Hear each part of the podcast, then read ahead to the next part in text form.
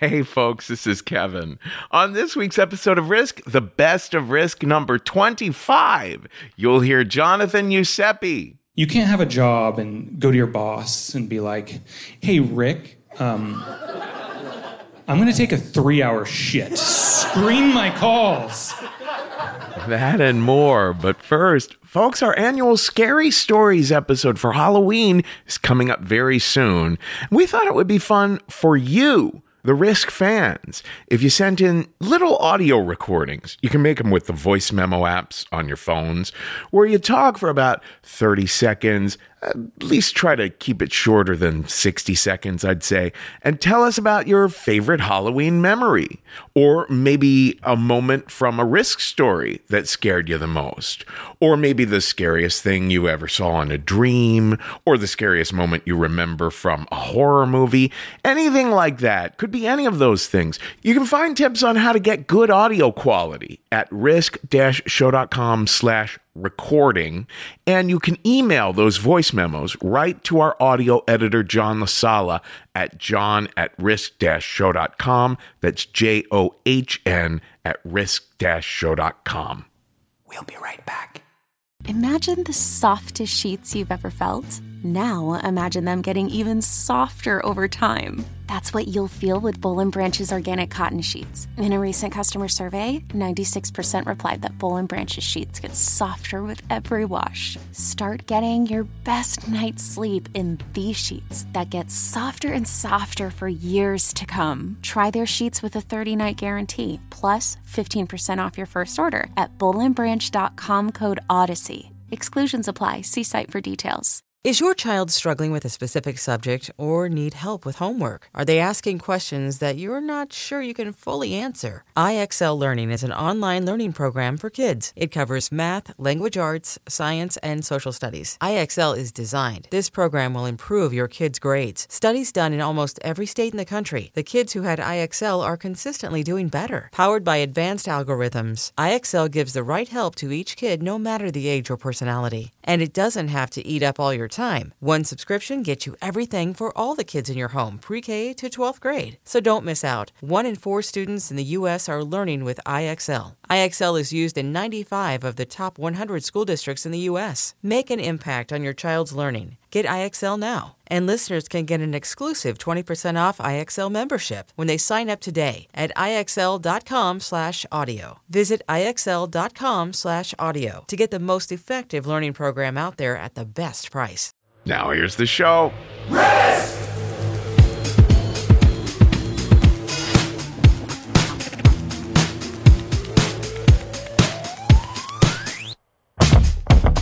Hello, kids. This is Risk, the show where people tell true stories they never thought they'd dare to share. I'm Kevin Allison. This is Mad, Mad, Mad behind me now. And this is the best of Risk number 25.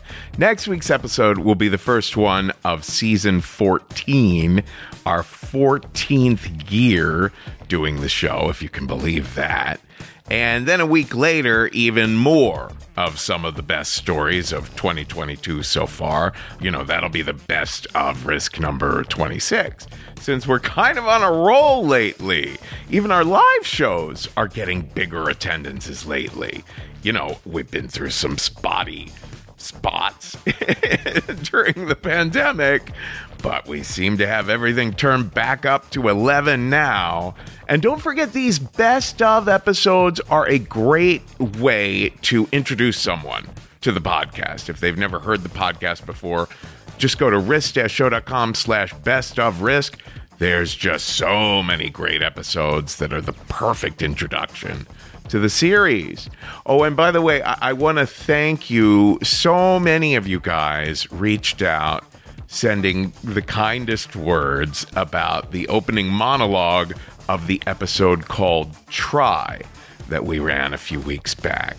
That was the episode where I talked about all the haters online saying negative stuff about my voice or my personality or whatnot. The funny thing is, most of you seem to think that was a new episode. No, on Thursdays we rerun classic content. So that episode called Try That was from 2011. That was a landmark episode. It was a real turning point for me to wholly realize that the real reason for being of this podcast, the raison d'etre of this podcast, is to help people cope with ignoring the haters, you know? And that includes also learning to actually appreciate constructive criticism. A lot of you over the years have sent in good faith criticisms that have been profoundly educational and helped me grow. So do not fear. I am not quite in that, that same place that I was in 2011. And it's the show and you all that have helped me grow. Now, first, we're going to hear a couple of truly amazing stories, both of which feature surprising things passing through bodily orifices. I can't think of a more enticing premise from my point of view. Maureen O'Malley Kirschner first pitched us a story during one of our online pitchathons two and a half years ago. And when we asked for a full recording, she sent us one of her telling the story to her sister in law in their kitchen over a cup of coffee. And we loved that recording so much, we were like, bucket, let's use this. So we had John LaSala compose a whole suite of music for it. And that is a story called Giving Grace. But before that, a story that Jonathan Giuseppe shared in May of 2022 at the Risk Live show at the Hotel Cafe in Los Angeles. The next one of those is at that same venue on October 18th. You can find Jonathan at jonathangiuseppe.com, and here they are now with a story we call Chemo Poops.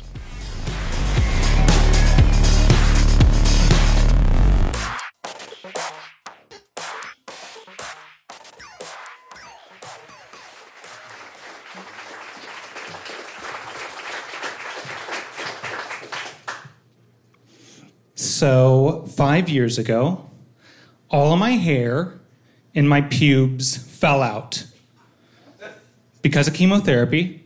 I had cancer. I wasn't just doing chemo recreationally like those wild teens we've heard so much about. I uh, had a very rare cancer called sarcoma that takes place in the connective tissue of your body. It was in my right calf and it hadn't spread anywhere. So it was serious, but it wasn't deadly. Still, you know, anytime you get a cancer diagnosis, you begin to question your mortality. And uh, the year after treatment, I made the decision to come out as genderqueer. I came from a really conservative family.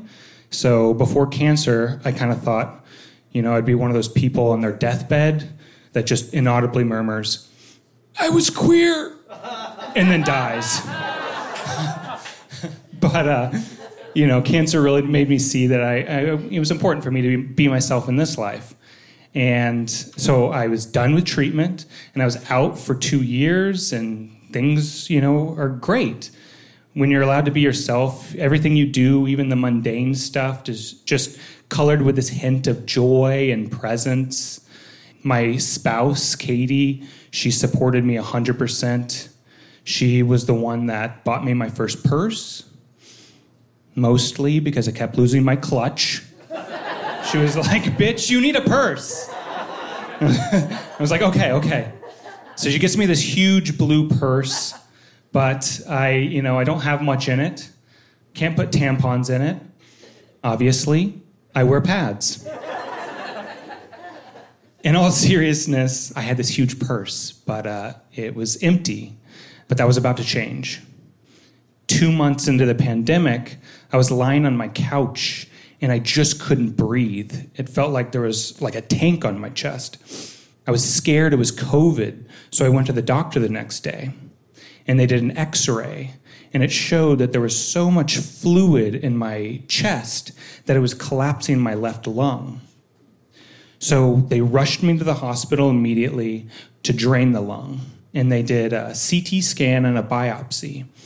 And it showed that the cancer had come back. And this time it was in my chest wall. When I looked at the CT scan, I was shocked. There was this huge tumor in my chest, and it was very close to my heart, and it was compressing my left lung. I, I just like couldn't believe it. I couldn't believe that that was inside of me. I was like, how did it grow? And I didn't want to believe it because I had just really started living my life. I mean, you know, this can't be. But um, it was it was true. Um, and so when I looked at the CT scan, also I was I was like very aware. I was like, treatment was really hard the first time. I don't know if I can do it again. And also, um, I might not make it through this time and they said the words stage four, they said the words urgent, but I didn't want to believe them. But still, you know, when you have cancer, there's no other choice. You just have to start. So I started treatment again. And I was on a clinical trial uh, of immunotherapy and chemotherapy. And it was great. It worked for a while. But unfortunately, after a year and a half, the tumor slowly began to grow to the point that it was pushing my heart to the side and it was compressing my pulmonary artery. I remember I met with my surgeon and he was concerned and he was he sat me down and I'll never forget he was like Jonathan I'm not going to lie this is the real deal we have to switch treatment immediately so they started radiating my chest and they switched my chemo to a more intense chemo this new chemo, instead of getting chemo for one day, I would bring this huge bag home with me and I would slowly get chemo pumped into my body for two weeks straight.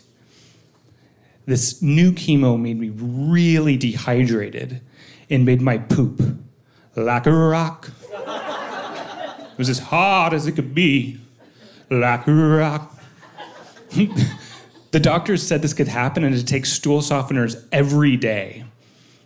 I don't know if I thought I was too cool for stool, softeners, or what. But at some point, I just stopped taking them. And boy, oh boy, were me and my butthole completely humbled. Now I pop stool softeners like after dinner mints. I buy them at bulk at Costco with the old people. I'm team stool softener. But I wasn't always, you know, this wise and weathered butthole sage you see before you. I had to go on a hero's journey. When people think about cancer patients, they think about them puking, but they don't think about them pooping. And I'm here to change that tonight. Somebody has to do the work. the day started with my coffee and the calming expectation of my morning poop.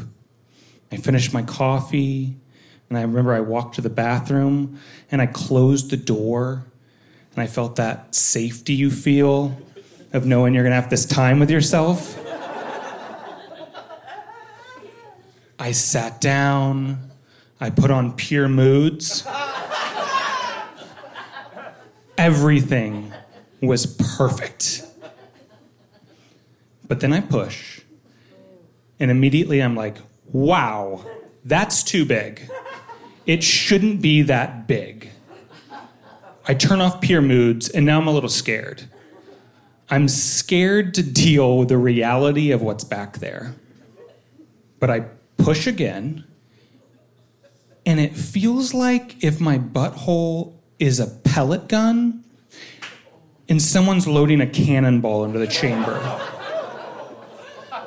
I sit up, I focus up, and I say to myself, I need to take this shit seriously.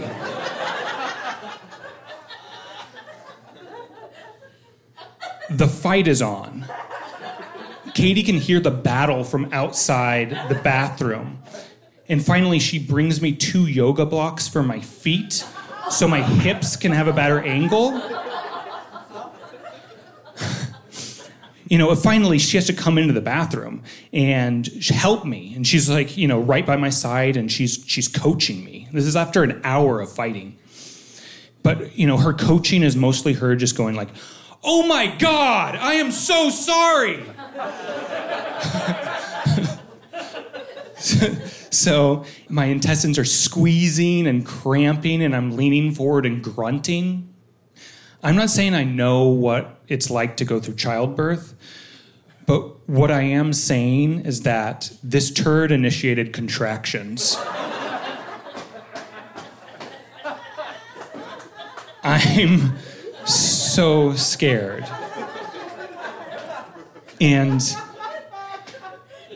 it's two hours in, and I've got nowhere.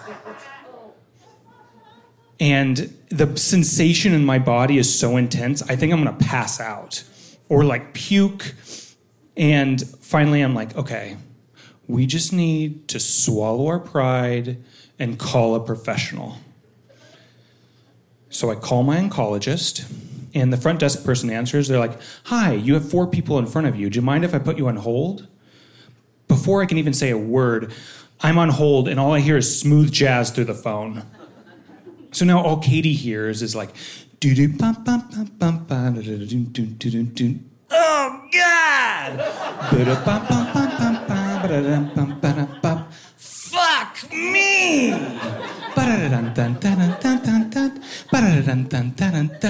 Kill me now! Finally, they get back on the phone and they're like, "Hi, this is Ramiro speaking. How may I help you?" And I'm like, "Hi, this is Jonathan Giuseppe. Um, I feel like I have the statue of David in my ass, and I, I don't know how to proceed." He's like, "Okay, damn, let me transfer you." This is the front desk guy. This is way over his head. So he transfers me to Anya, the nurse practitioner, and she's a total badass, a total pro. She's right there in the pocket with me. She's like, all right, calm down, stand up, drink some water, walk around. I know this is scary, but this will pass. It feels like prophetic or something, like she's like King Solomon. I feel totally reassured. I hang up the phone, you know, now I have a plan. So I stand up to get a glass of water, and poopy water rushes down both my legs. I start kicking my chemo bag away because I don't want to shit on my chemo, which is not a sentence I ever thought I would say, but we're in uncharted territory. I was also on disability the whole time I was in cancer treatment, and for good reason, you know. You can't have a job and go to your boss and be like, hey, Rick, um, I'm gonna take a three hour shit. Screen my calls.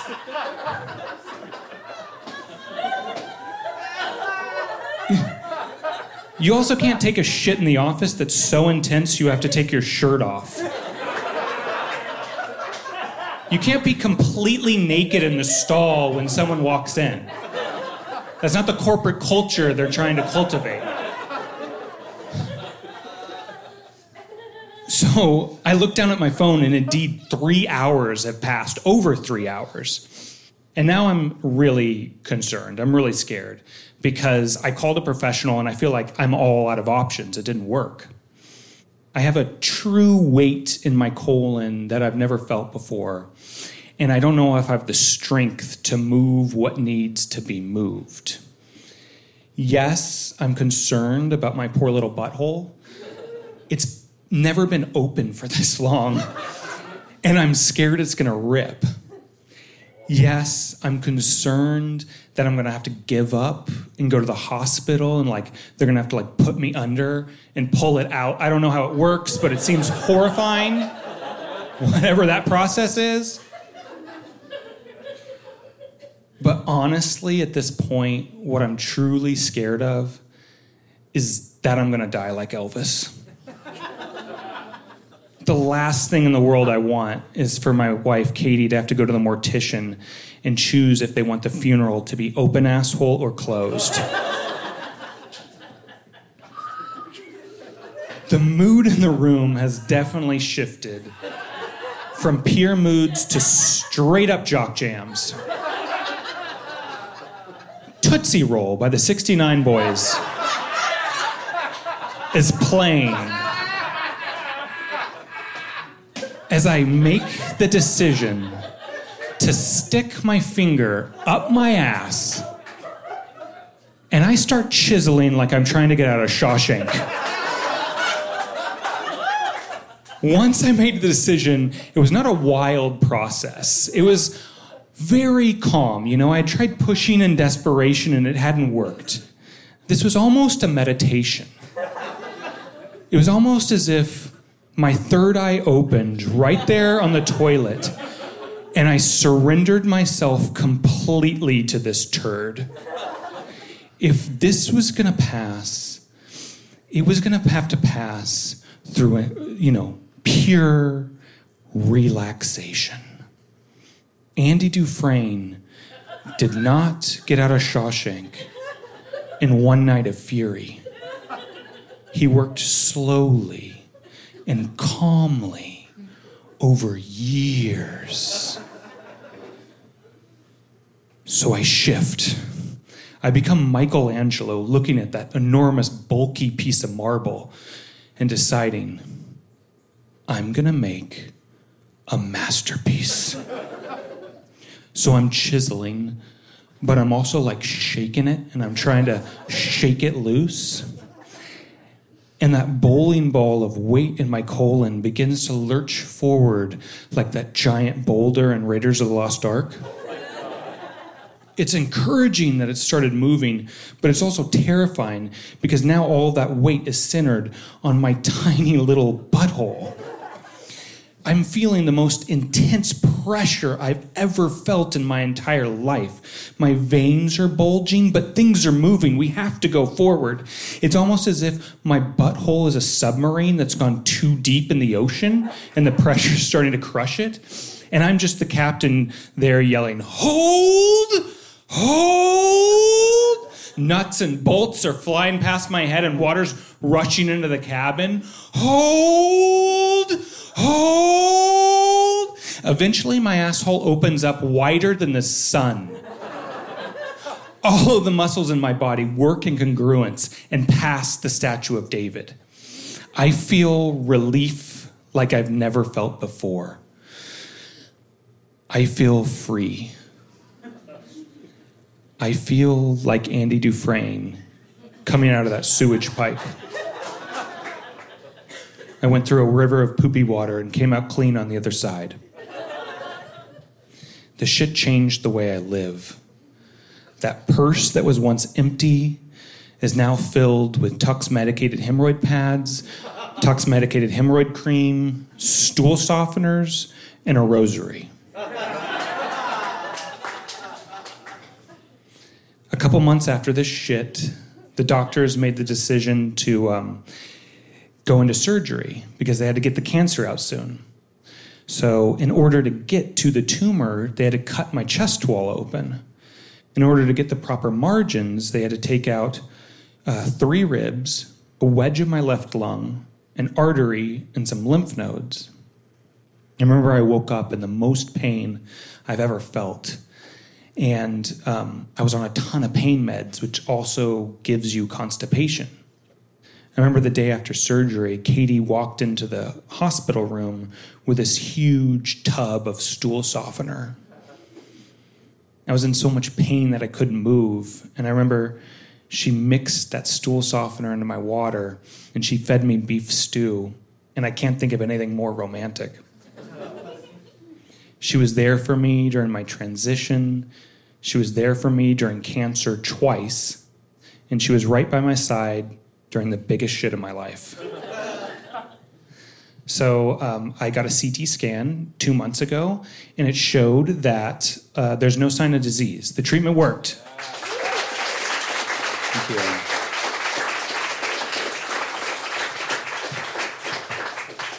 So now me, Katie, and our two cats, Dawn and Chubbs, can start living our lives together again.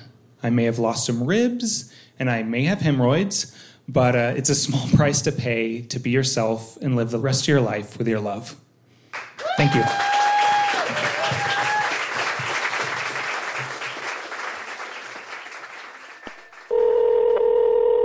We are experiencing an unusually high amount of calls at the moment. Please hold and the next available agent will be with you as soon as possible.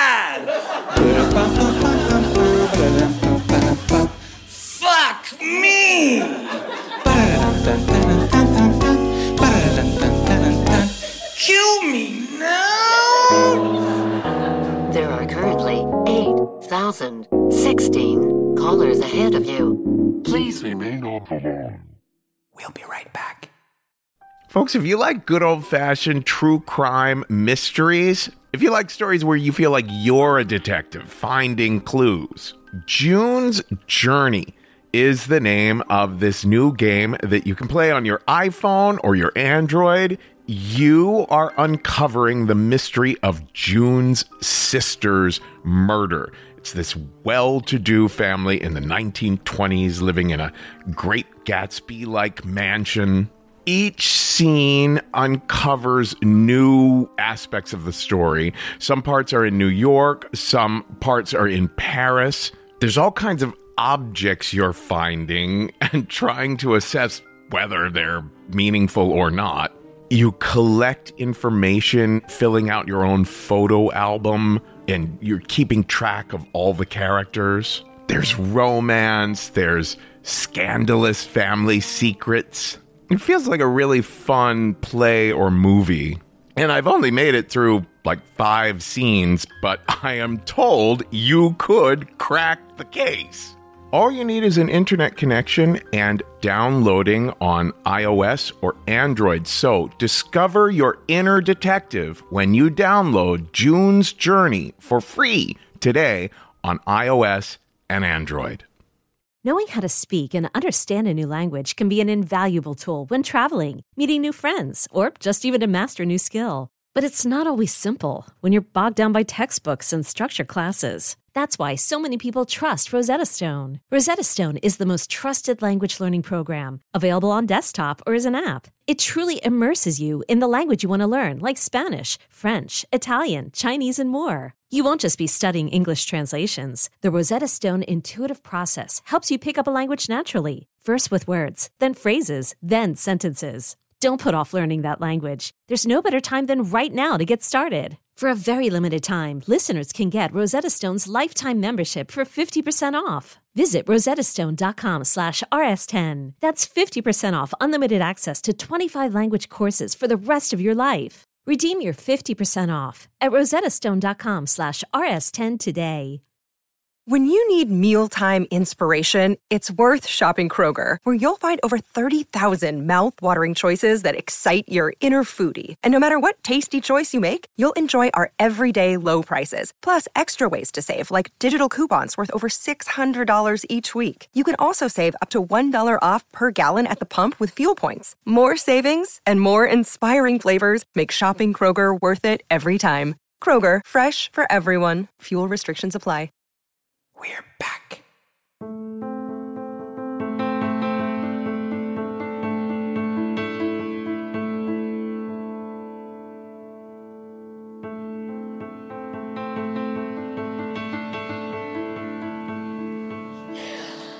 Okay. So on April 10th, 2020, on Good Friday, my mm-hmm. husband and I were sitting out on our front porch having a glass of wine. Right when COVID hit, we were all just not knowing what was going on. We were starting to have the isolation and feeling alone, trapped. My husband, Aaron, had been teaching and they had put him, moved him from in person to online, and I, my work had just announced that we all were working from home, which was kind of scary and kind of weird, and we just we didn't know what was going on.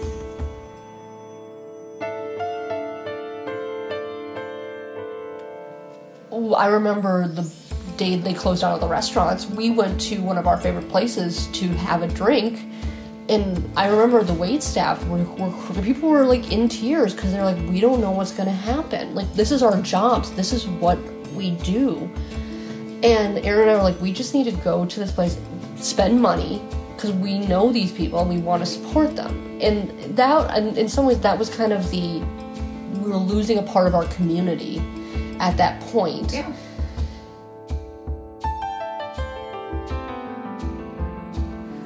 So the following day on Easter Saturday, on April 11th, I had started feeling my body felt like I was having my period. It was hurt, it was like pain, like cramps. Like I've had cramps before, like I've had really bad cramps, and it felt like that.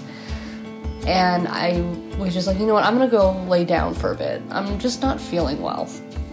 I've been bleeding, which I was like, okay, this is like a period. That's normal. I've been having my period, but it was, it was like spotting, and it was what I've been having. And I had cramps in the past. So I go upstairs, I'm just laying down, and the pain just gets intense. Like it just hurts. Like it's, I've never had that pain before in my life. So I'm laying in bed, and I'm just like, like I, I, I can't put pants on. Like I can't, like the pain is just so intense. So I'm like, okay, I'm just gonna poo bear it. Just wear my, just underwear, just that I've You're done that. house, I'm, not, I'm not doing. I'm not going anywhere. There's no one's. COVID. no one's coming. And so I, I'm like, okay, maybe if I shower and maybe if I just like, so that sometimes helps when Try to relax. try to relax.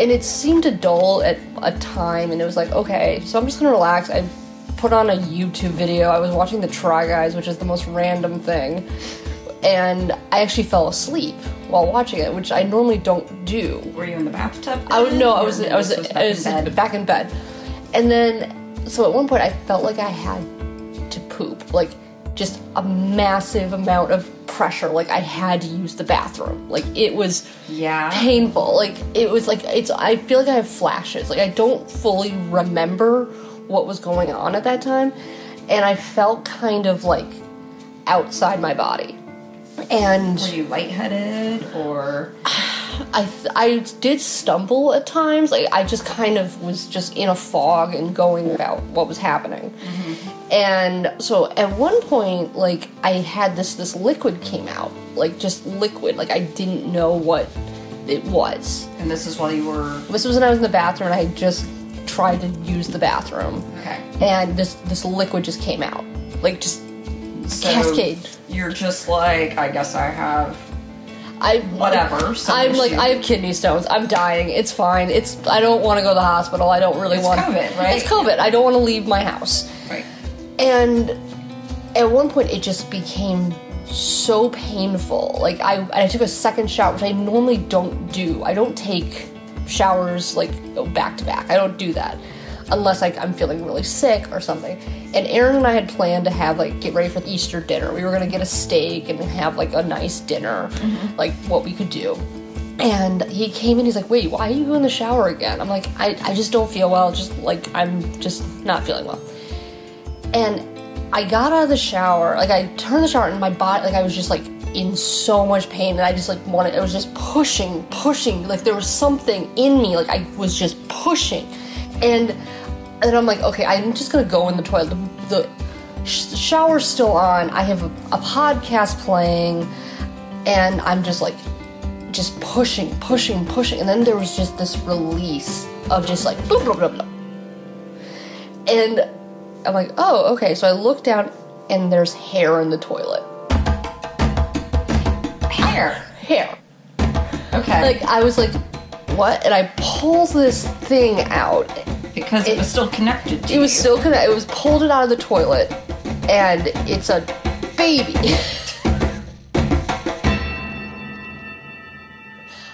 I didn't know I was pregnant. I that previous fall, like my body, like I hadn't been feeling well. Like I, I had gone off birth control, and I had other things were going on, and it just things happen. But my body never really indicated that I was pregnant.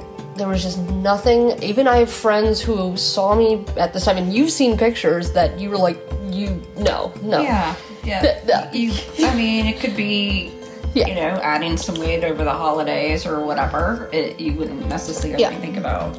And as I pull, hold this thing up, she starts crying. And I scream, Aaron! And he comes upstairs and he's carrying his iPad and he's like, What's happening? He opens the bathroom door, sees me holding a baby On the toilet. on the toilet, and him going, What the fuck? and throws his iPad. And Aaron eh, eh, is, is not a small man. He's over six feet tall, you Yeah. know, 200 pounds or so, like tall, Yeah, he's- strong. Yeah. So Aaron, you know, throwing an iPad would have quite an impact on top of all of this. And um, I screamed, call 911.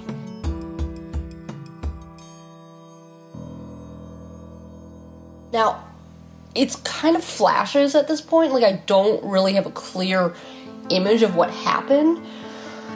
But I remember Aaron calling 911 on the phone with the dispatcher. I'm still on the toilet holding this thing. This thing that you didn't know was inside you Yeah. that has caused you all this discomfort. Yeah. And he's like, the, the dispatcher's on the phone with Aaron saying, okay, I need you to cut the umbilical cord. Aaron was getting his shoelaces out of his boot to tie off the umbilical cord. And I just remember saying, I'm sorry, I'm sorry, I'm sorry. Like, it's these flashes.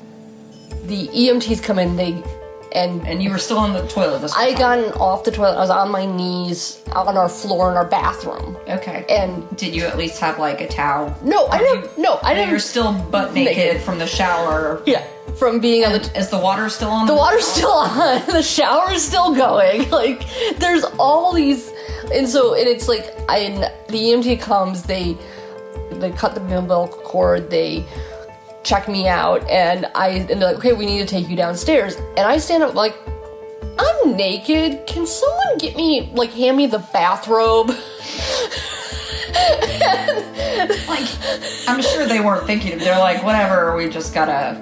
we just gotta get you out. Like, it's. and I just stand up, and I'm like, So were you? So once you get your bathrobe or a towel or Yeah. whatever it is they got you, yeah. Um. So I thought I walked out of the bathroom and down the stairs. Aaron said no. One of the firemen carried me down the stairs and into onto the gurney. yeah. Now, mind you, our entire neighborhood there's fire. There's a fire truck. There's an ambulance. Like, super exciting. this is this is a short street of townhouses.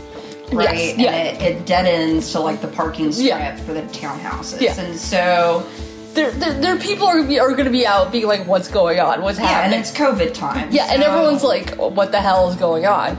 So as we're as like we're getting in like the ambulance and everything, um, they they hand me the thing, this this thing. is she still screaming? She's still screaming. She's crying. She's doing what an infant should be doing, and they get me in the, the ambulance, and the head head fireman said, "Get him to Salt Lake Regional Medical." And they take me there, and Aaron is in the house. There's blood everywhere in our bathroom. He is to, mind you, he's been wearing sweatpants and a t-shirt, and he's like, I can't go to the hospital looking like this. and mind you, there's you know this is all unknown, so this means that Yeah. you didn't have like a backpack. Yeah, nothing back. You no- know, there was nothing planned. Yes. It's not like you knew you needed an overnight bag or anything. right. There's just stuff. It's just complete chaos. Yeah, it's right? complete It would chaos. be like being in a car accident and going to the hospital. Yeah. You wouldn't have a clue Right. that that would be Yeah. happening. So when we're in the am- when I'm in the ambulance, the one of the ambulance uh, EMTs is talking to me, just trying to keep me like Alert. alert. alert. They need to do. They're trying to like make sure I'm not going into shock, make sure I'm not like doing all this stuff. And they had called ahead to the hospital saying we have a patient coming in that has given birth at home, no prenatal, no nothing. We're coming in. Right. So obviously the hospital's like shit. Like we need to Right. get everything that we don't because there's nothing. We have no information. We know nothing. Right. So they wheel us in, and this is also I don't have a mask on. It's I don't- COVID. It's COVID. I have no mask. I'm being wheeled into a hospital I've never been to on a gurney on a with gurney. a screaming baby. with a screaming child who is just like, what the fuck is going on? I'm like, So, had you did you deliver the placenta at home, or had you not delivered it yet? so it fell out while I was kneeling. I don't. This is when I Natural. don't. Yeah. Your body just took over. Yeah, and- just like did well, it. Yeah, did a thing. Like I was just like I don't remember it. They told me it happened, and they did the hospital. They did all the tests. So presumably, did they bring the placenta? They brought to the, placenta to the hospital in like one of those like like nuclear waste bags. Yeah.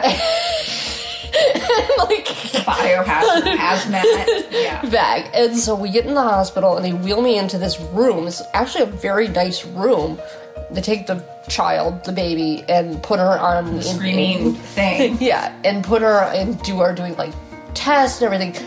And everything's coming back fine. She's absolutely fine.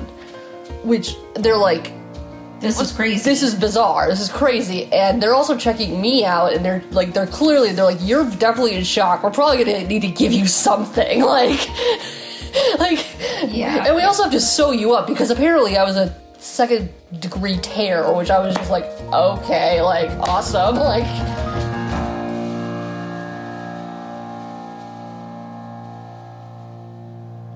So, um, Aaron gets to the hospital and he first goes to the emergency room. And he says my wife came in with a baby like um i'm guessing she's here like. They send him up to maternity and he gets in and they gave him a mask and everything and they're like okay we're going to take her to the nursery. And i said to him can you go with her to the nursery?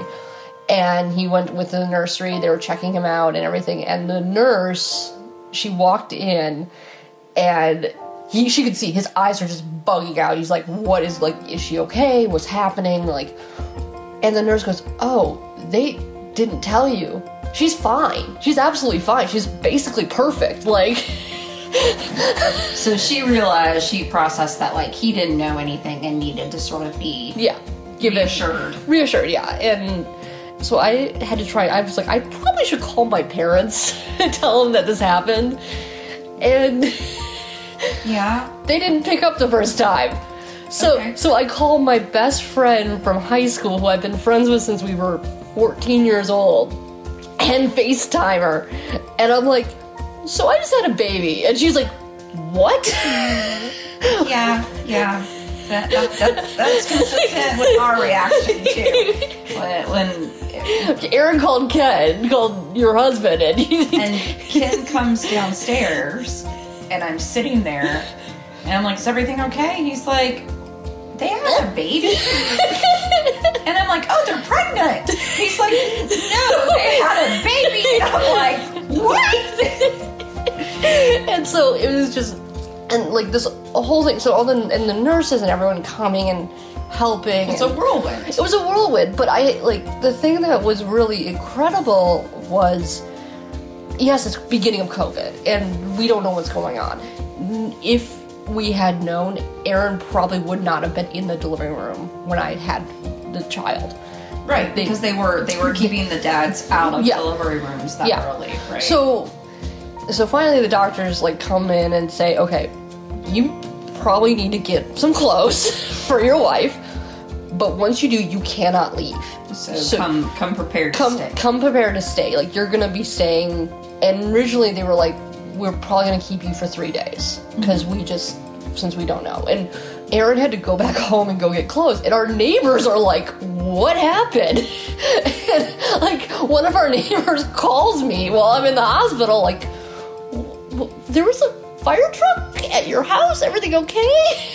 And you're like, I had a baby. Yeah, and she had a key to our house, so if sh we have a cat, we've got puzzles, so we needed someone to go make sure the cat was didn't escape and was okay.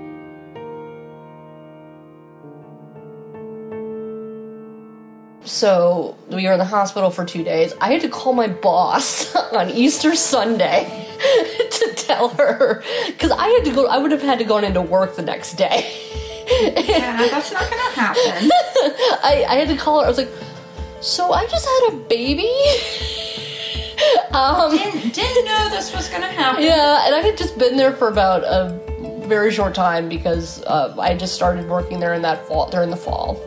So it was just kind of like very like it was very awkward. It was kind of having to call, then calling family to tell them about this, and it was like the only way I was like I kind of have to do FaceTime with everybody because no one's gonna believe me.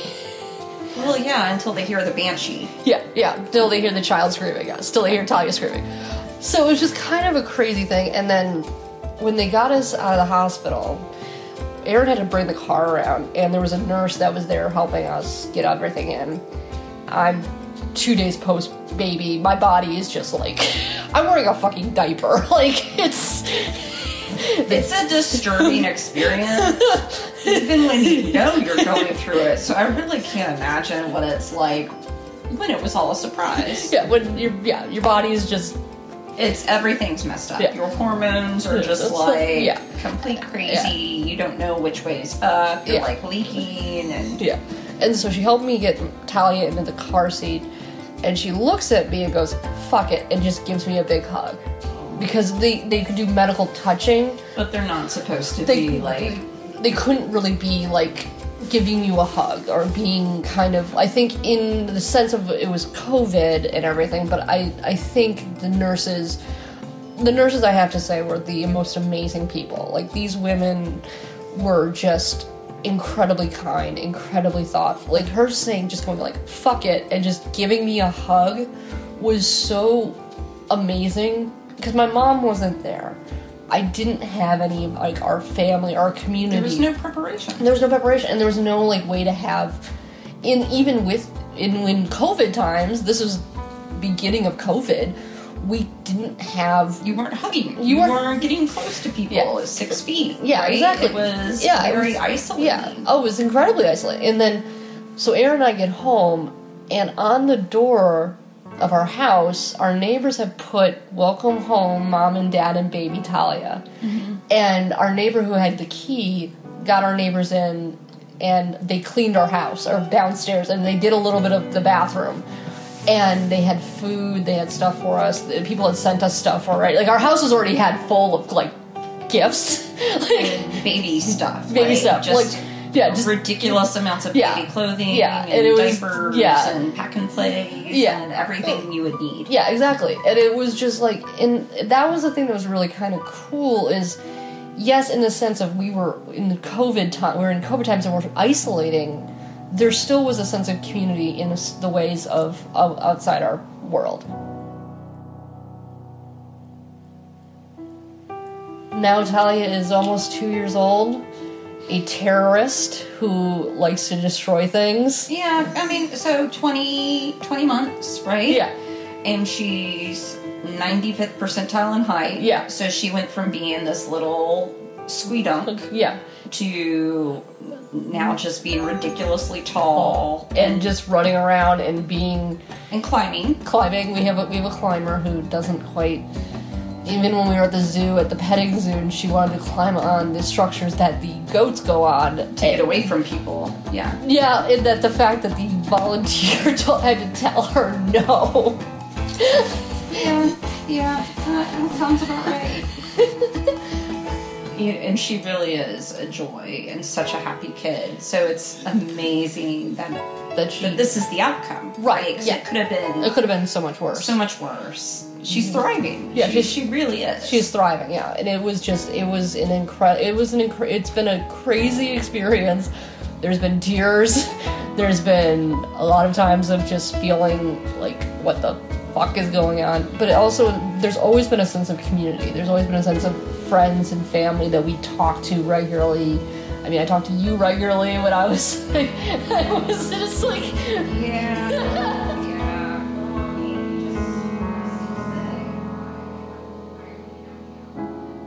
So, thinking back through it all, like in hindsight, are you like, maybe that was a sign I was pregnant? Yeah. Like, so you think about that? Yeah, I do. Well, the thing is, because you know this, I have horrible acid reflux, and I take You take meds for it. Take meds for it, and like I was having it like a lot more, and then I was also like taking Tums and all this stuff. But it was like, no, like this is just my acid reflux. And that was in the fall, winter yeah, of 2019. yeah, yeah.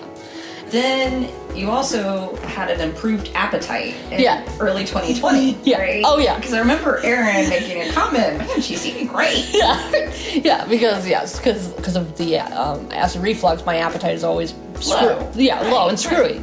So even with medication, it's still like it hates me. I've just decided my body hates me, and So the fact that you were all of a sudden eating yeah, a lot probably would have been an indicator. right, yeah. And I guess you carried, were you low or was it like inward? What were they saying? Well, they said so. What they said why I didn't show as much was the placenta was on the front of my abdomen, and Holly was behind it. So it, that's why she didn't show. Like it wasn't a showing thing. So that kind of kept it down, her her weight and everything. So was she head first? Yeah, she was head first. Okay, that's good. Was she sunny side up or down? So that face up or face down? So all I remember, like it was, I just saw hair. So you, you no idea. no idea. I have no idea what. She, I'm like. I mean, she didn't have a bruise when she hit the toilet. Like, Well, babies bounce. Yeah, remember? yeah. They, they do. There's a reason that they're little bones and they're kind of bouncy and Yeah. stuff. Is that they have to come through that traumatic experience to into the world. yeah. Little did she know be that more, much more exciting. I mean, the human body is an incredible thing. And they also billed you for a vaginal delivery, I remember. which clearly did not happen at the hospital.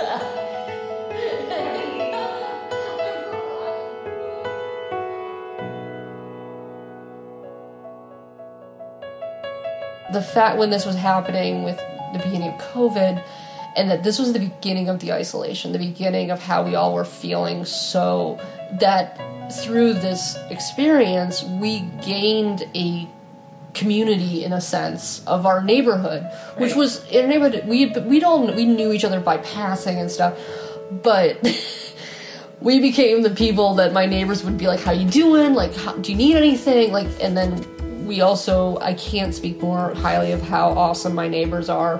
That And your work. my work was incredibly accommodating. I, and the fact that I work in a work setting that was I was able to do that is incredible because there there are some women that this would if this happened to them they couldn't do it. There would be nothing that they could do.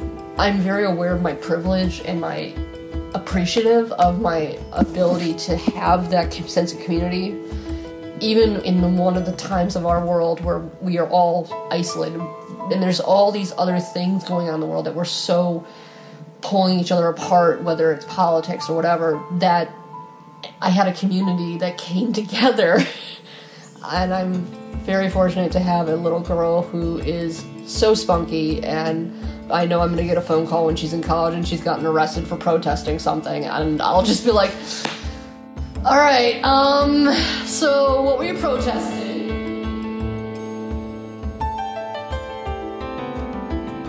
She kind of came into the world with gusto, like, and she's still got gusto today. Like, She does. She she sounds like a banshee sometimes. It's very exciting. when you're like trying to get her to not eat dog food, and It, it's, it's just special. she's so happy that she is. She's been a good baby. She's been a good baby. One thing I just keep coming, keep thinking back to is like how amazing the community came together for me. And I remember at the time, and I was postpartum, and I was just like out of my mind. It was very hard for me to take that, accept help. to, to accept the kindness and the help because I was so like I no, I need to do this. I'm the mom, blah blah blah. And like I think you at one point told me like no. No, take the help. All the help you can get. yeah. One of my friends who was like one of my people who would call me like what what do you need? Like Yeah. I I can drop something off on your front porch. Like I can do this. Like let me I'll ring the doorbell, I'll wave to you like Right, right. Yeah. like I just and then I also like remember my boss when we had our stay at home order. She would put a bag on my handle my door, knock, and walk back. and I'd open the door, take it, and it was it was like a drug deal, but it was it was the most like It's very bizarro. yeah. yeah.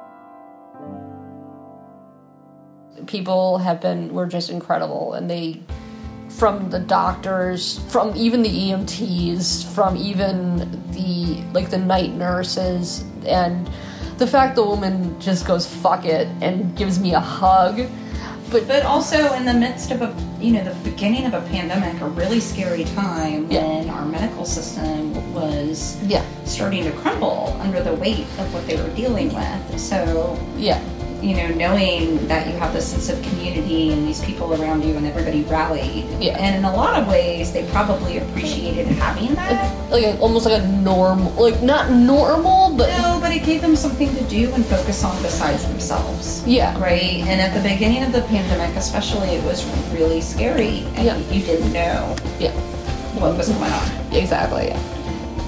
There was just these crazy like points. And then Talia coming into the world in a blaze of glory.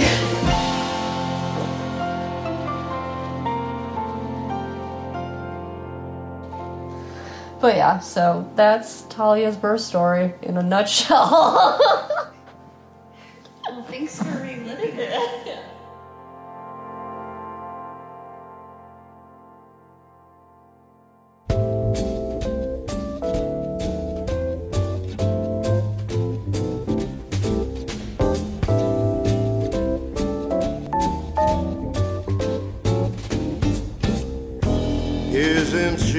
lovely? Isn't she wonderful? Isn't she precious? Less than one minute old. I never thought through love you'd be making one as lovely as she. But isn't she lovely? And she's made from love.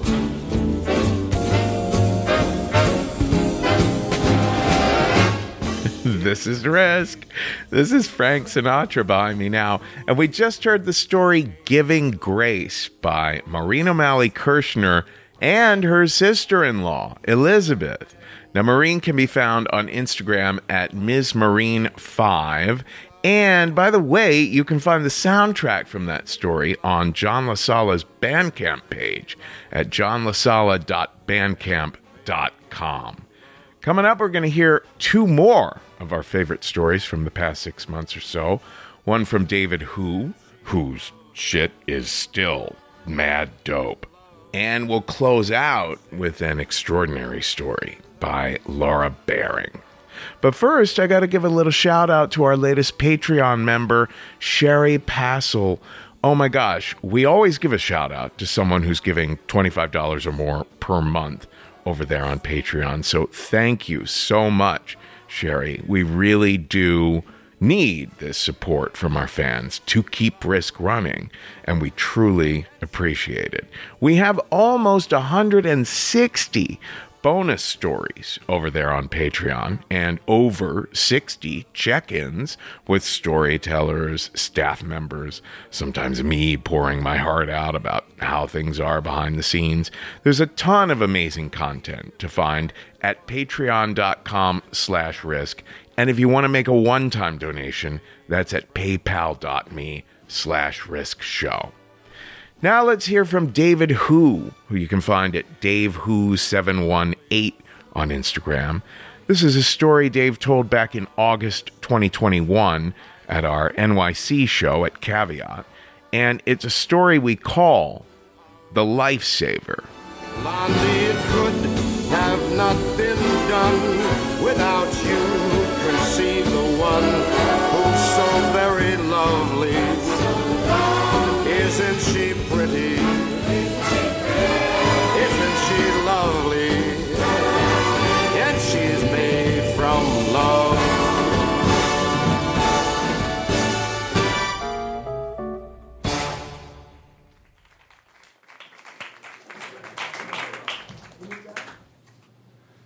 I'm 14 years old, and I'm walking to school one morning. And out of the blue, I hear someone scream, You fucking chink! Go back to China and eat a bowl of rice. Startled and confused because I don't even like rice.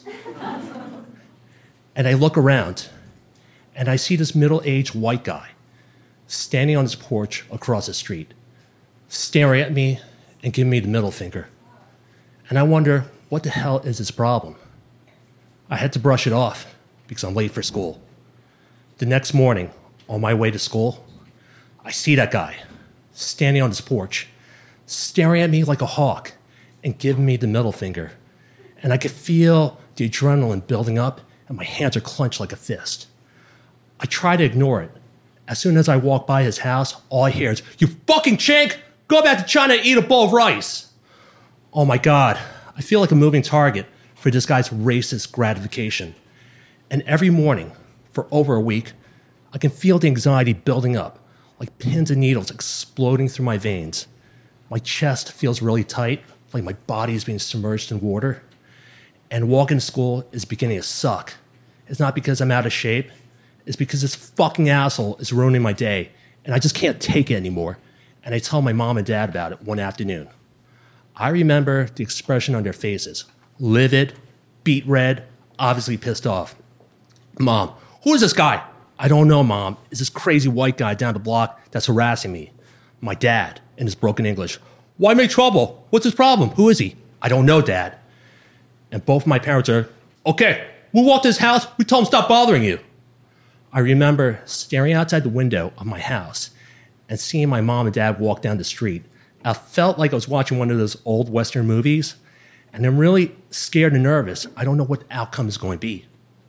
30 minutes later, they walk back into the house. And my dad's like, okay, don't bother you anymore. Thank God. The next morning, on my way to school, I don't see that guy standing on his porch. Later that afternoon, on my way back home from school, I walk into my house and I see my mom standing there and staring at me. She's like, David, I need to tell you something. The tone of her voice brought chills down my spine, followed by a long, awkward pause and a deep breath. Okay, David, someone threw a brick through our window and almost hit dad. Luckily, he's okay. After my mom told me that, I felt this bottomless pit in my stomach. Mom, did you call the police? Yeah, yeah, we called the police. Police don't do anything. No witnesses. I thought that was bullshit because someone broke our window in broad daylight. And I was like, Dad, what are we going to do about this? Are we going to kick his ass? And my dad said, No, no trouble. Just forget. Pissed off and confused because growing up in a blue collar white neighborhood like Pelham Parkway in the Bronx, the way everyone solves their problems is through physical violence. I remember when I was 10 years old, sitting on my porch, I see this guy marching down my street with a shovel full of dog shit. He goes up to my neighbor's house and catapults dog shit all over his driveway and porch. And he's like, hey, asshole, put your dog that side like everyone else, you motherfucker. I'm going to take the shovel and shove it up your ass. and I was like, whoa, this guy knows how to handle his shit. I wish my dad did the same as well. Things got worse after my parents escalated the incident. Others in the neighborhood started to harass me as well. It was like cancer and spreading fast. Call me chink, tell me go back to China where I belong. I remember one afternoon walking down my street, and there was a school bus full of white boys from a local Catholic school pull up beside me, and they all huddled up against the window of the bus and started screaming at me like wild dogs. Get him! I'm gonna fuck you up, you chink! I'm gonna go to your house, break your windows, and kill your parents! As soon as that bus took off, my body felt completely numb. All I wanted to do was curl up in the fetal position to die. I fucking hated living in that neighborhood. And I begged mom and dad to move. But they were like, no, Gong Gong bought this house. Gong Gong wants us to stay. Gong Gong is my grandfather, who gave my parents his entire life savings to buy a house that we're in right now because we lived in a small apartment in a really bad neighborhood called Valentine's Avenue in the Bronx. And the only advice my parents had for me was go the other way, the longer way to school, that is. One afternoon, on my way back home from school, I'm exhausted. And I happen to see Jerry, my neighbor across the street. Jerry is this crazy ex Vietnam vet. And he's like, hey, kid, come here. I got something for you. So I walk across the street, curious, and he hands me a hammer. And he's like, hey, kid, next time you see that motherfucker, I want you to beat the shit out of him until he dies. I'm like, cool, thanks. I was hoping for candy, but I'll sell for hammer instead. The next morning, I'm getting ready for school, and I find out the other way is under construction. And my only alternative option is to walk back to that crazy asshole's house. And I'm scared as shit because I think this guy's going to kill me. So I take the hammer Jerry gave me and I put it in my book bag. On my way to school, can feel the anxiety building up. My heart is pounding out of my chest. You know that feeling that you get when you're on a roller coaster it's about to hit the climax? As soon as I walk by that guy's house, he's not standing on his porch. I see him walking down the street. So I pull out the hammer out of my book bag and I follow him. As I get closer, he suddenly drops to the ground face first. And I was like, wow, that was easy. and I hear a loud thud. It sounded like a sack of potatoes being dropped from a two story building. I buckle up and stand there, and he's convulsing like a fish out of water. And I slowly walk up to him. He has his hand on his chest, and his other hand is reaching up towards me. And I just stare at that endless void in his eyes against his pale white complexion. And it brings back a memory of my dad when I was eight years old, living in that small apartment on Valentine's Avenue in the Bronx. I remember was standing in the kitchen with my mom. It was close to midnight, and I hear someone approach the front door of our apartment and put the key in the lock. But what was odd was it didn't turn. So my mom walks up to the door and looks through the people, and it's my dad. And she's like, Marcia, uh, how come you can't open the door? And I hear footsteps in the background, and they get louder and louder. And suddenly I hear my mom scream, Oh my God! And on the other side door, I hear someone yell, Give me your money! I'll cut your throat, you fucking chink! Followed by screaming and sounds of fists exploding throughout the hall of the building as my mom stared through that people in fear. The noises were brief, however, the trauma lasted a lifetime after that key turned in the lock. And I see my dad rush into the apartment slam the door shut. He's trembling, he's out of breath, and he's holding his fist in his hand. And I could see the blood dripping throughout the knuckles of his fingers onto the kitchen floor. It's bright red and glossy. And I stand there and I stare at it. It's a lot to process for an eight year old, especially after his bedtime.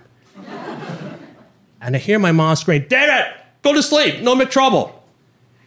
As my mom wrapped my dad's hand up with a kitchen towel, his face is pale, and I just stare through that endless void in his eyes. And I realize this piece of shit laying on the ground, convulsing like a fish out of water, is going to die. And no one fucking gives a shit about him except for me. So I walk over to the neighbor's house. I knock on the door. Hey, call an ambulance. This body's about to die. They arrive and they pick him up. After that incident, I don't see that guy anymore. And a couple weeks later, I walk into school one morning and I happen to pass by that guy's house. And I see him sitting on his porch. He looks really weak. He's wearing a robe. So what I do is I walk across the street. I'm standing in front of his house. And I smile and I wave at him. And I see him struggle to get out of his chair. And I'm hoping he's going to thank me for saving his life.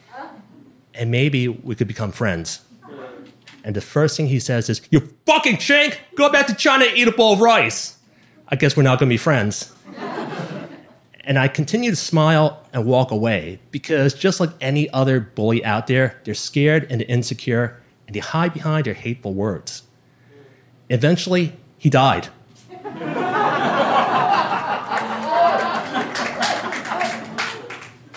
and a Cambodian family moved in. And shortly afterwards, a black and Hispanic family moved to the block, and my neighborhood became less and less white. Looking back as an adult, I never understood why my parents chose not to fight or flight, because it was obvious our lives were in danger. As members of the Asian community suffered as well, they reacted the same way my parents did growing up in the Bronx. And what I learned is that it's because of Eastern Asian culture. It's all about being part of the community, not the conflict. And that said, being the bigger person is a lot better way to handle one's shit. Thank you.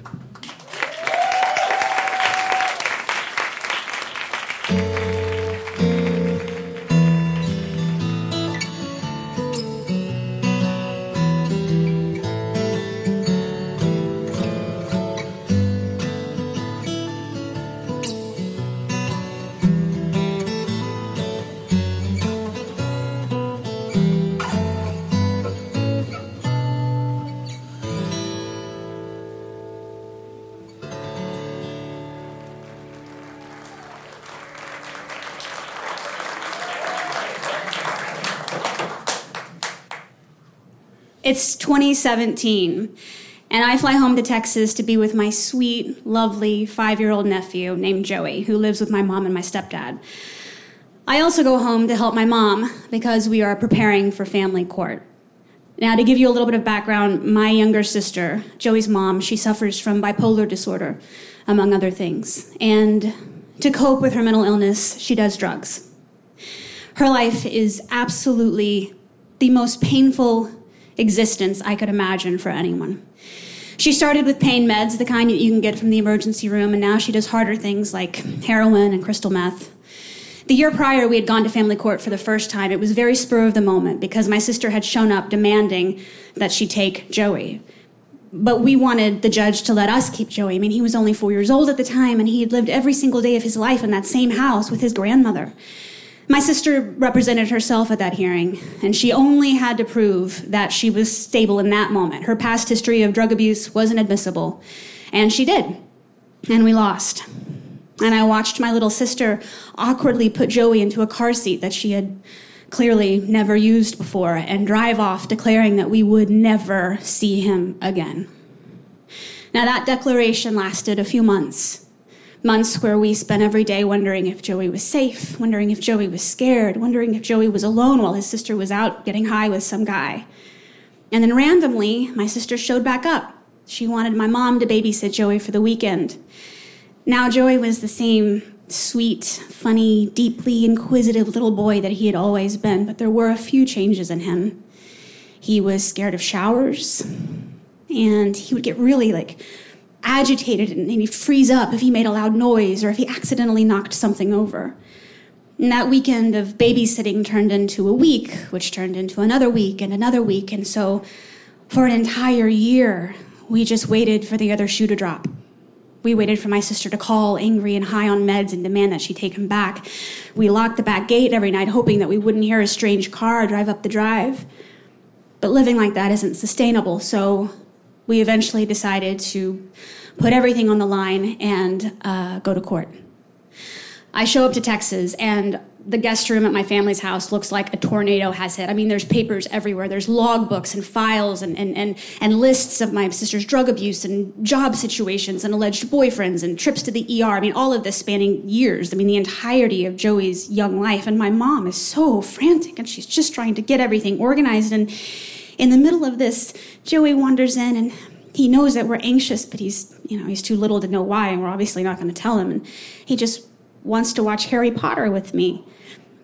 But I can't watch Harry Potter with him because my job that night is to take all of the recordings of phone conversations between my mom and my sister and put them onto a thumb drive so that our lawyer can play the thumb drive in court if need be.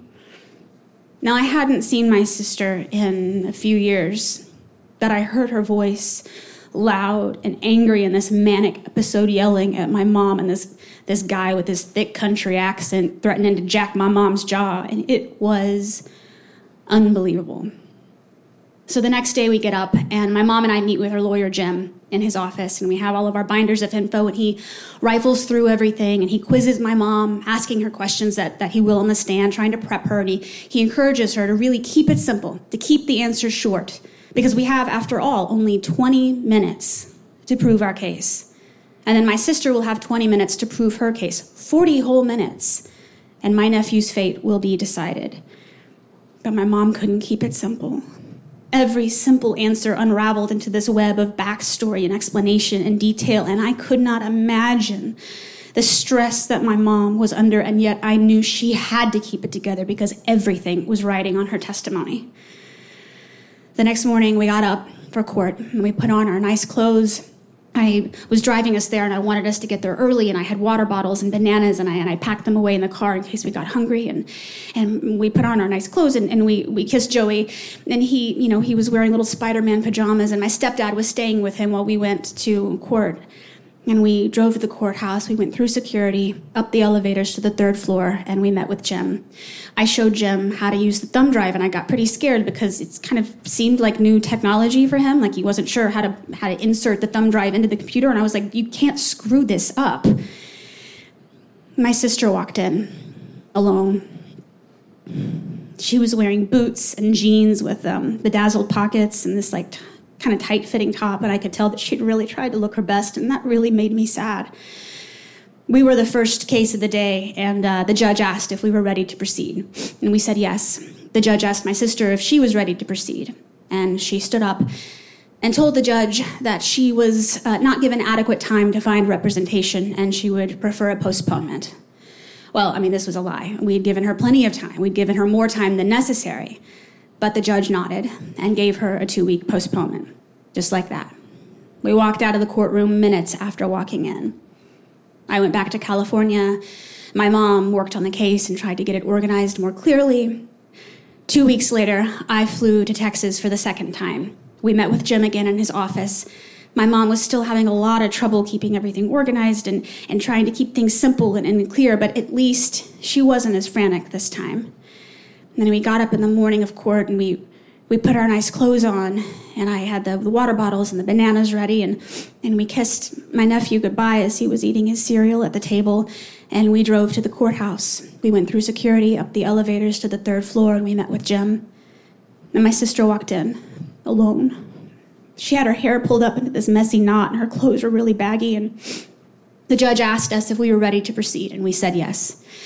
The judge asked my sister if she was ready to proceed, and she said yes. She said she was ready to proceed, and she had this big binder full of paperwork with her. But then she said that she had spent the entire night in the emergency room and she was in a lot of pain and she would prefer another postponement. The judge nodded and gave her another two weeks, just like that. We walked out of the courtroom minutes after walking in, and I was mad because I thought my sister was working the system to her advantage and taking us all for a ride, but I mean, what were we going to do? So I went back to California. My mom and I talked on the phone and, and went over her cross examination.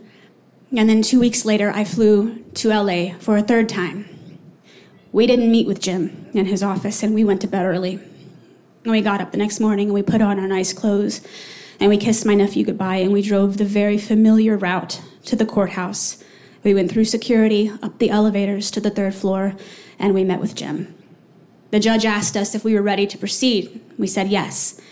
The judge asked my sister if she was ready to proceed, and she said yes. And then I watched my mom take the stand. Jim asked her questions about my sister's drug use and past living situations and job situations, and I watched my mother really struggle to be clear but also loving because that was her kid that she was talking about after all. Jim fired off questions and my mom answered them and she kept it simple. She kept it simple and I just sat there in my seat and I prayed and I prayed and I prayed, Dear God, please take care of my nephew. Please take care of my nephew. Please take care of my nephew. And then my sister took the stand. Jim asked her questions about her, her drug use and her, her living situations and caught her in some lies. And then he played the thumb drive. And my sister's angry voice, high on drugs, filled the courtroom, and she sounded so bad. I was glad. I was glad it was coming out in court. It was the version of her that we knew so well and the version of her that we saw so often, and yet I wanted to run across the courtroom and wrap her up into a hug and tell her that we loved her. That we were not doing this to hurt her, we were doing this because we had to. And then our 20 minutes were up and my sister began her defense. She gave an impassioned plea to the judge. I mean, she talked about how much she loved her son and how hard things had been for her, but how she was really, really trying to, to get things in order. I looked at the judge, but I, I couldn't tell if he believed her. I mean, she sounded really convincing. And then I watched my sister cross examine my mom on the stand. She sounded like a lawyer. It was like half professional sounding and also like half painfully intimate. She asked my mom these like open-ended questions and she rarely cut her off and all of the detail and all of the, the backstory that my mom had worked so hard to keep from unraveling finally had a place to come out. And I watched my mom paint this very clear picture of, of what life was like with my sister and how how hard we had tried to make things different, but how scared we were for my nephew if she were to take him again.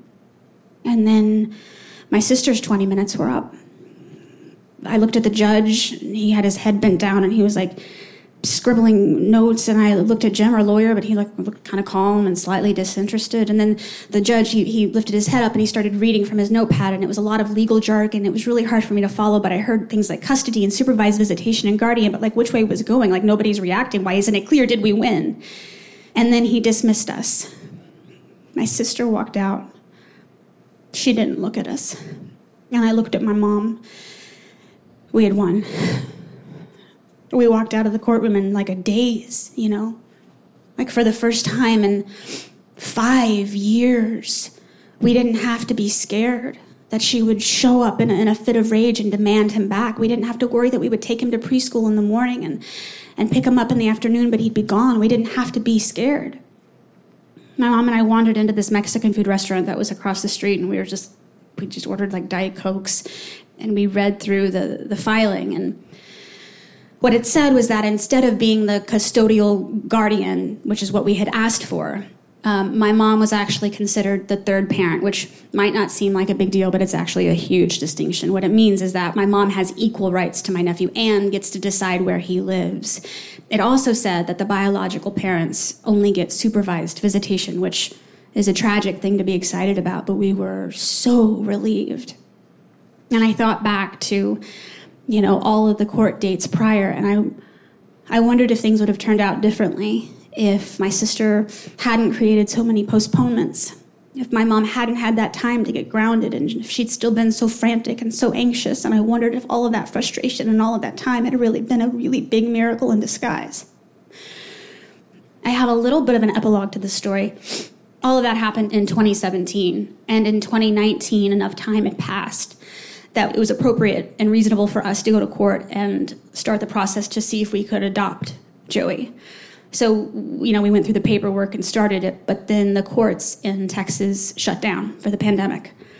But last summer, the courts in Texas opened back up.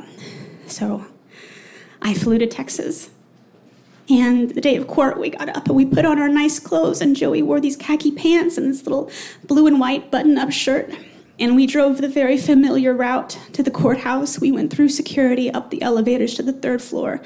And we went in, and the you know lawyer and judge did all their legal talk. And then right at the very end, the judge looked down at my nephew and he said, "Young man, do you know what's happening today? Do you do you want to be adopted?" And with this big smile on his face, Joey said, Yes, sir. And then he said, I have never actually met a real judge before. And we took pictures with the judge, and I tried not to cry pretty unsuccessfully. And then, as we were walking out of the courtroom, Joey opened his arms really wide and he said, Family hug.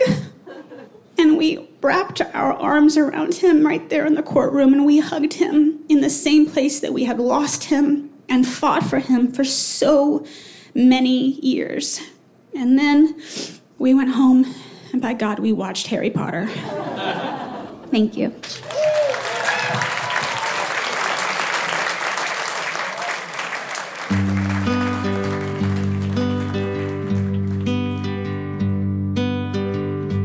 Am I a bird? Am I a shoe? Or am I something strange and new?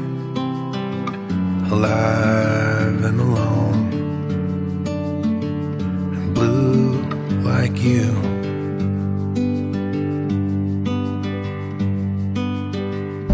And am I falling through the sky like a little lullaby? far away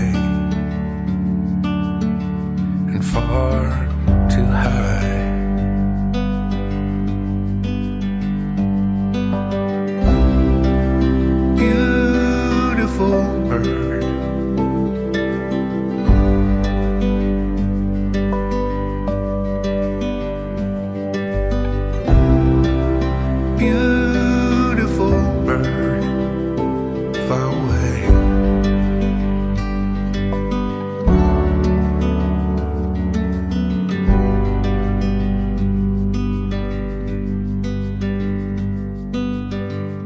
That is almost all for the best of risk number 25. You're listening to Bob Schneider behind me now, and we just heard a story that was first shared at the Risk Live show in Los Angeles by Laura Baring called Family Hug. And that was actually somewhat of a sequel to the first story that Laura shared with us during the lockdown of 2020 when we were doing our live shows as live streams with all the storytellers in their separate homes. So it was very cathartic to hear that, at least that part of that saga had such a happy ending. And before Laura, we heard Keith Boudreau doing a little acoustic guitar version of People in Your Neighborhood from Sesame Street. We'll be right back. Hey, it's Kaley Cuoco for Priceline. Ready to go to your happy place for a happy price? Well, why didn't you say so? Just download the Priceline app right now and save up to 60% on hotels. So, whether it's Cousin Kevin's Kazoo concert in Kansas City, go Kevin, or Becky's Bachelorette Bash in Bermuda, you never have to miss a trip ever again. So, download the Priceline app today. Your savings are waiting. Go to your happy place for a happy price. Go to your happy price, Priceline. We're back. Folks, everything you need to know about us is at risk-show.com and on Twitter, Facebook, and Instagram, we're at Risk Show. And don't forget, fans discuss the stories over at the Risk Podcast Fans Discussion Group on Facebook or on our subreddit, Risk Podcast. Folks, today's the day. Take a risk.